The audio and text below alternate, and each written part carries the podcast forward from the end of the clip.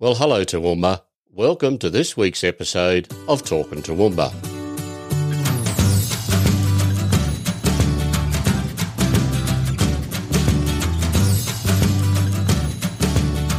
This week we have a real community vibe and we chat with the Highfields Pioneer Village about their struggles, the community support, and the fantastic news that they will be reopening, but they are still looking for our support.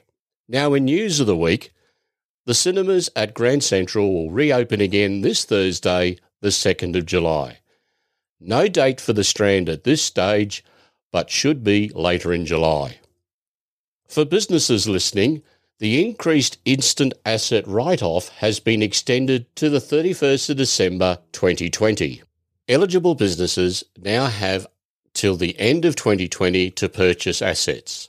Check with your accountant about eligibility. Chamber of Commerce has launched their CBD local produce map. It highlights eateries within the CBD that support local producers by showcasing their produce within their menu. The maps will be distributed around southeast Queensland as well as in Toowoomba hotels and accommodation. You can view the map on their website toowoomba.chamber.com.au. Base Services have launched their Homeless for a Week campaign. Go to homelessforaweek.com.au to donate or get involved in the August the 3rd sleep out. See the links for all of these in the show notes or on our episode page at talkingtoowoomba.com.au. July the 2nd is World UFO Day and it commemorates two dates. June 24th, recognised as the first widely reported UFO sighting in 1947 by aviator Kenneth Arnold. And July the 2nd commemorates the Roswell incident that took place in Roswell, New Mexico in the same year. If you're not familiar with this, Google it. After 1947, reports of sightings increased dramatically. So remember, the truth is out there. Now let's get on with the show. The Highfields Pioneer Village is on a campaign to reopen after being closed because of COVID 19. And I've got Ray on the line. Good morning, Ray. Good morning, Shane. How are you? Oh, really well. Welcome to the podcast. Thank you. I believe you've you're in the throes of getting ready to reopen, but you've also got a GoFundMe page. Yes, that's correct. We did that because Easter is our, uh, we have a festival in Easter, and that's the main fundraiser for the whole year. And of course, we didn't have our festival this year. And last year, Easter was wet, so we were already down in funds quite a bit. And on top of that, we've been closed since March the 23rd. So um, with electricity bills up around the 5,000 and, you know, water, water rate bills and so on and insurance, we had to do something. So we started the GoFundMe page and I think we're up to about 21,000 at the moment. And our goal is 30,000. The village accountant has told us once we reach 30,000, we can then reopen.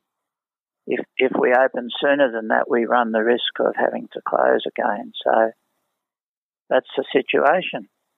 So basically, we need everybody in the Toowoomba and Darling Downs region to, to get behind the Highfields Pioneer Village and uh, go to their GoFundMe page and uh, make a donation. And not just the general public, but also businesses as well. Now, so you've actually got to wait until you reach your target before you can actually set an open date. Is that right? That that's correct. Yes, yes. We're thinking of running our miniature train on July the twenty sixth. We have um, the miniature steam train and the vintage bus rides, which will, if we have a good day, that'll bring in you know fifteen hundred dollars.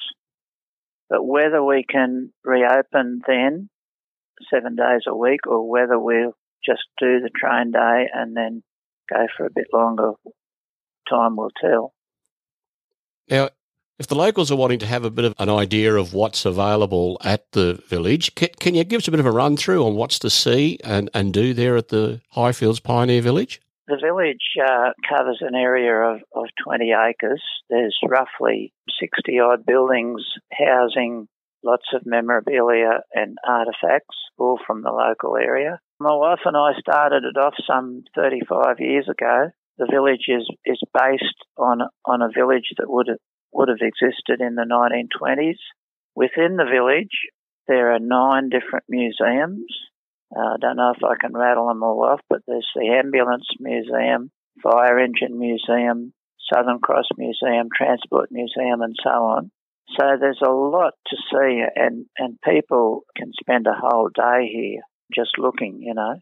As well as that, of course, when we do open, we'll have the old Meringandan bakery running.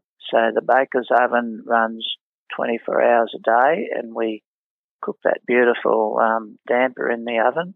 There's also, you know, lots of tea and, and cold drinks and so on. And our new attraction is the big cow. We're working on her the at the big moment. cow.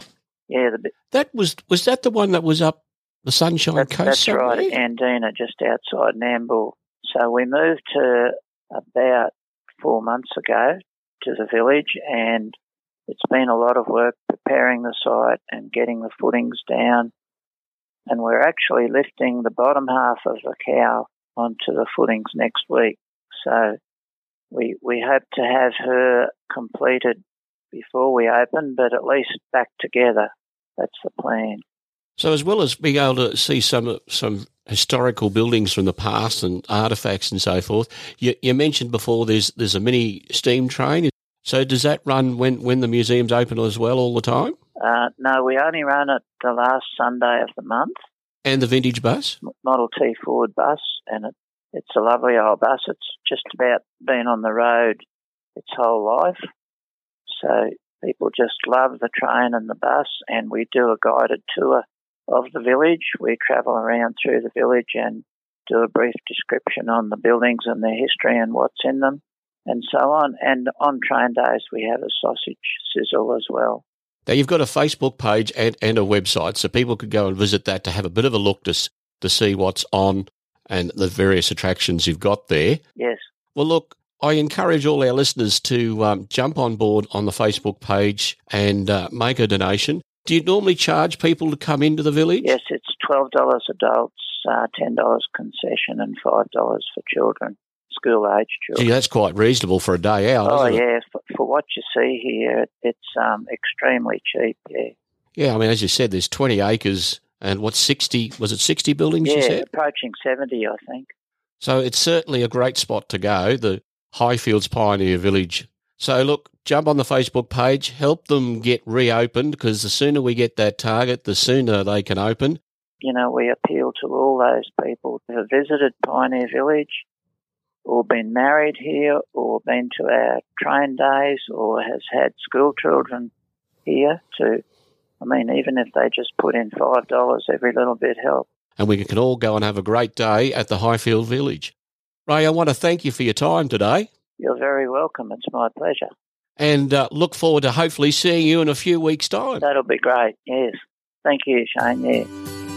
We welcome Mayor Paul Antonio back to the Talking Toowoomba podcast. Thanks for your time this morning. Morning, Paul. Hope you're keeping warm. Well, I'm making a special effort to keep warm today, uh, Shane. I uh, think it's one of those days. Obviously, it's winter time, but in saying all of that, we've had some good rain out where I come from, west of Millmerran, and it's nice to be starting a winter season the way we are. You know, particularly from a cropping and a livestock point of view, it's going really, really well. And here's hoping it continues. They're talking about La Nino, which is the opposite to El Nino, uh, which is the opposite to drought. They tell me it could be a good season. Well, let's keep our fingers crossed. Now, the first half of the year has been a trying time so far as June 30 looms, and that's tax time for most of us and budget time for the council. Can you give us a rundown of what is most important for residents and businesses? Well, look, tax time, of course, is a difficult time. We all become very busy and try to catch up on all the bookwork that we haven't been doing for a while. But it was just early, uh, oh, well, in the first couple of weeks of this month, that we brought down our operational plan, our budget, and our revenue statement And this year's budget is one of the biggest we've had. It's not the biggest, but it's very close to it. This year, our financial plan is uh, $567 million, and that's very significant. Don't forget that we're running an organisation that's got a asset base of 4.58 billion, 1,800 staff, and this sort of thing is fairly normal. We've taken a very responsible and a calculated approach to budget, and once again, there's a 2.5% increase in rates, and that has been part of our long-term plan. But Shane, don't forget that we gave away 125 to each and every ratepayer in the Toowoomba region, $125, which actually negated the, the uh, rate rise that we had last year. So we're spending $215 million in capital pro- works program, but the operation of our uh, of our organisation costs us about $352 million. Normally we spend $165 million in a calendar year, but this year we've dedicated an additional $50 million pandemic response investment. And there's something like 64 projects there, and they'll be accelerated to help stimulate the economic activity right across the region. And the plan will be that that $50 million will be tendered out to private companies, uh, companies that, and will have an impact on the economy of the Toowoomba region. So overall, a big and a tough budget, as they always are. But in saying that, I think there's real potential here to help the community along. Now, I, I read that the micro grants have been uh, distributed amongst the community. Yeah, look, we decided we'd also throw around another $45,000 in those micro grants. And those grants uh, are fairly small, of course. The word micro is the operational word. A maximum of $499 to each person. There's been 147 successful applicants so far, and that will go into supporting many organisations and sporting bodies, all those sort of things around town, and give them that extra little bit. Many of them are just doing things that are, in fact, helping in uh, them get through the pandemic. But in saying that, we got 216 applications, and we've paid out a total of $45,547 of available funds to 147 successful applicants. Now, can you tell us about the, there's some committees that the council are looking for nominations on? Can you tell us a bit about those, please? Council very much likes to engage with people who have particular passions, particular expertise in the community, and of course, there are two committees that we're talking about at this point in time. One is the Regional Youth Advisory Committee, and uh, we bring on a lot of young people. You know, they're very often students at their various schools 14 positions available in the new term. Applications close on the 10th of July at 5 pm. We're looking for people between 18 and 25 who have a passion for the community and want to improve the outcome for their regional peers. So that's the kind of thing we want to do. Our youth strategy development means that uh, we really want to take advice of these young people. There are 27,000 young people living in our region and they need to be represented. And of course, they're not going to be represented specifically on the council by people between the age of 18 and uh, well, 18 and 25, but they will be represented by people who are on this particular committee and will bring forward ideas. And over the years, this has been a great success. They've brought forward many, many ideas. The other one we're seeking nominations for is the Regional Access and Dis- Disability Advisory Committee. I think that's an important committee. There's something like 13 positions on that. And until we actually engage with people who are disabled, it's very, very hard for us to get it right. If I can just take a bit of my personal journey, I had a, my late wife contracted motor neurone disease and it took some years for her to die. And she progressively got more disabled. And I found out an awful lot about disability in the journey looking after her. I can assure you. Doors on toilets that don't go the right way, wheelchair access, all those sort of things. So we want an advisory committee. We want people who have some real experience in this field and to make sure that they can advise us to tell us how they want things to go for their people. I certainly respect your view on that. So thank you for sharing that with us. So, anyone who wants to be a part of these social issues and make a difference, here's your chance to get involved. We mentioned in our last episode the Margaret Street Playground. Can you expand on what's being done there? Well, uh, we're spending more money there. There's uh, quite a significant amount of money going in there. In fact, Queen's Park Stage, stage 6 Master Plan uh, have been supported, all the stages have been supported by some $2.79 million that came out of the Queensland government. And $2.79 million that we put in on a 50 50 basis. Queen's Park is something that I marvel at. I marvel at the courage of those people who years ago chose not to build houses there, but chose to keep Queen's Park for this community. What we're doing there is just making it better for the community. We've upgraded some all ability shelters. We've got barbecues there. We've got seating. We've got bike racks, playground equipment. And if you go past there in an evening, you'll notice there's beautiful lights right across the park, uh, allowing people to walk through there. And there's no better place around to walk through if you want peace and quiet and something. The ambience of it is just amazing. So just to walk through Queen's Park, I do it regularly uh, on a Saturday or a Sunday afternoon just before dusk, and it's a beautiful place. So we're investing in that, making absolutely sure that it continues to be valuable for this community. And uh, once again, my I'll tip my hat to those who had the courage to keep that area of land so very close to the CBD of Toowoomba. Yeah, oh, look, I agree with you on that because my dad was born in Toowoomba, so as it ended up living in Brisbane, and as a young child, I can remember coming up to Toowoomba to visit the rest of the family up here. And that was the one thing that I can remember from my childhood is that I was always happy when we were doing a trip because I knew I was going to see this beautiful big park. Mm. And I just thought it was fabulous. And if you walk through some of those walkways with those magnificent trees, just what a peaceful, quiet place. Ran into some of our refugees there one day and whilst there was a bit of a problem with communication, some of the words I got out of them was they were so happy to live in such a beautiful, peaceful place and how God given is this particular spot. And they were in Queen's Park. Yeah, I think we sometimes forget just how lucky we are to live in Toowoomba. Absolutely.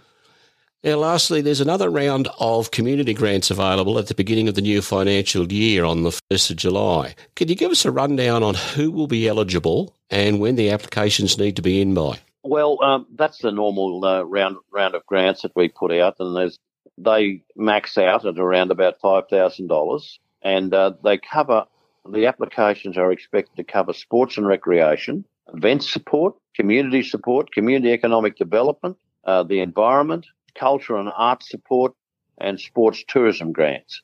So these are about economic development in the community and, and growing the community. And that's part of the business that we play. We're to determine to support things like the Chambers of Commerce, the Progress Associations, uh, who meet the selection criteria. They're people who have a passion for their communities. They build their communities, so we want to be there beside them to help. Uh, those grants open on the 1st of July and the applications must be lodged by the 1st of August. So okay. there's, a, there's, a, time frame. It opens the, uh, opens on Wednesday next week, and on the 1st of August they close. Okay, so basically got a full month to get their applications in.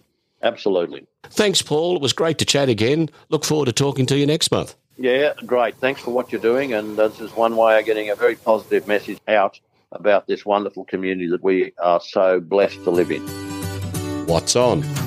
Local team Eat Digital are running an online session called Facebook Ads That Work. 30th of June at 6 pm for anyone interested in learning about this. Check their Facebook page for event details. Four Brothers Brewing are holding their belated fourth birthday event. Grilling in the name of it. Strict restrictions apply with four sittings from 11am on Saturday, the 4th of July. Again, check out their Facebook page to book. Remember, the Toowoomba farmers markets are on this Saturday from 8am under the windmills at Cobb & Co Museum. And on Sunday from 6am, the Toowoomba PCYC markets at the PCYC Toowoomba. Well, that's it again for another week, and that wraps up our first series. Thank you to all those locals who have been our guests in the first half of what has been a very strange year. See you again next week when Series 2 begins and we navigate our way through the second half of 2020. Please share, subscribe, and reach out if you have a story to tell. Enjoy your week. Take care. I'm Shane See you around, Toowoomba.